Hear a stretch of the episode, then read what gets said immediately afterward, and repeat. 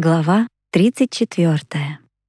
На следующий день, в совместной поездке на очередное духовное занятие, я всю дорогу рассказывала ребятам свою потрясающую новость о том, что наш сенсей — известный костоправ, и о том, что видела и слышала у него на приеме.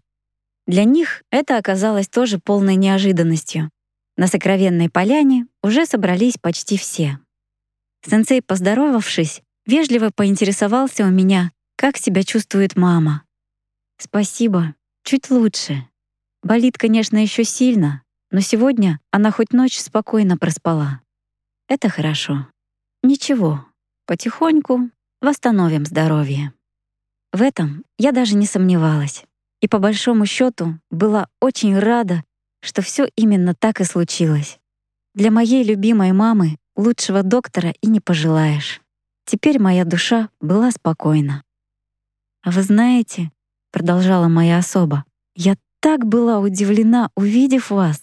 Я думала, что костоправством занимаются только какие-нибудь дряхлые дедушки и бабушки. Это так многие считают. Почему так?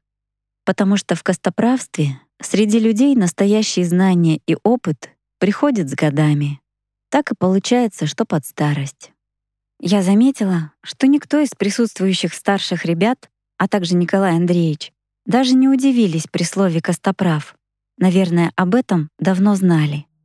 «Скажите», — продолжала я с восхищением, глядя ему в глаза, «а с помощью веры можно болезни позвоночника лечить?» Вера способна двигать горы, не то что какой-то там позвонок. Но далеко не каждый имеет истинную веру. Почему? Сомнения гложут наше животное начало подавляет. Поэтому для человека приобрести настоящую веру очень сложно, хотя для главенствующей в разуме души очень просто. Ну, а вот если человек просто слепо верит в свое выздоровление или выздоровление своего близкого, лечение быстрее будет происходить? Конечно. И не только быстрее, но и гораздо легче и эффективнее. «Простите», — вступил в разговор Николай Андреевич.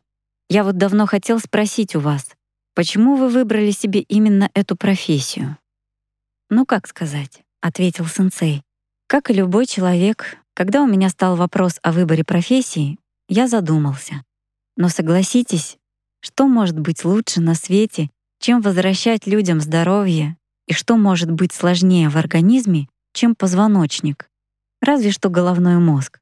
А что такое позвоночник? Вы посмотрите в книге по анатомии на картинку его нервных сплетений.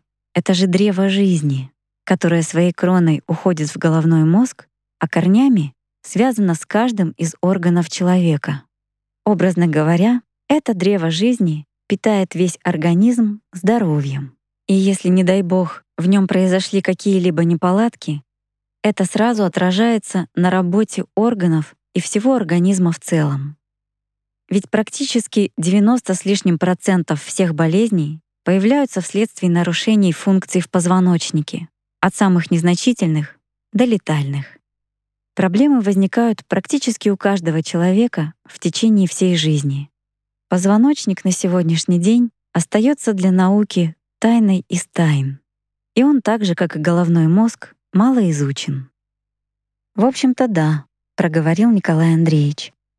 Если честно, я никогда об этом не задумывался. Но коль он настолько важный и сложный орган в организме, то чтобы его лечить, я думаю, нужно обладать солидным багажом знаний. Само собой разумеется. Позвоночник — это очень интересная, совершенная биомеханическая структура.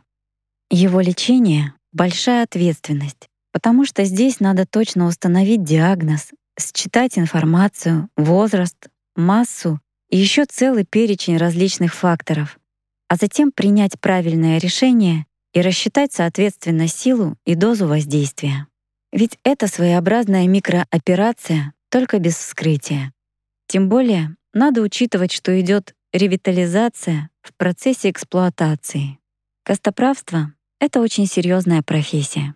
Здесь человек должен досконально знать все, биомеханику, анатомию, патологию, генез, морфогенез, физику, химизм клетки. Короче говоря, человек должен знать и прекрасно разбираться в вертебрологии. «В чем в чем? переспросил Руслан. «А что это такое за брология?» «Не брология, а вертебрология», — с улыбкой ответил сенсей. Это наука о позвоночнике, куда входит совокупность всех этих наук плюс специфические знания о позвоночнике. А какие специфические знания? поинтересовался Николай Андреевич. Здесь надо еще знать тонкости и приемы различных мануальных способов лечения вертеброгенных патологий, остеопатии, хиропрактики и так далее. То есть опыт предыдущих поколений в области костоправства. Ведь костоправство — это довольно-таки древняя и интересная профессия. И как бы, между прочим, сенсей добавил, ну и, конечно же, это общение с большим количеством разных людей. Не знаю, как другие, но я прекрасно понимала, что именно последние слова сенсея являлись главной причиной в выборе его профессии. В этом я была абсолютно уверена на все сто процентов. Тем временем Сенсей перевел тему разговора на медитации.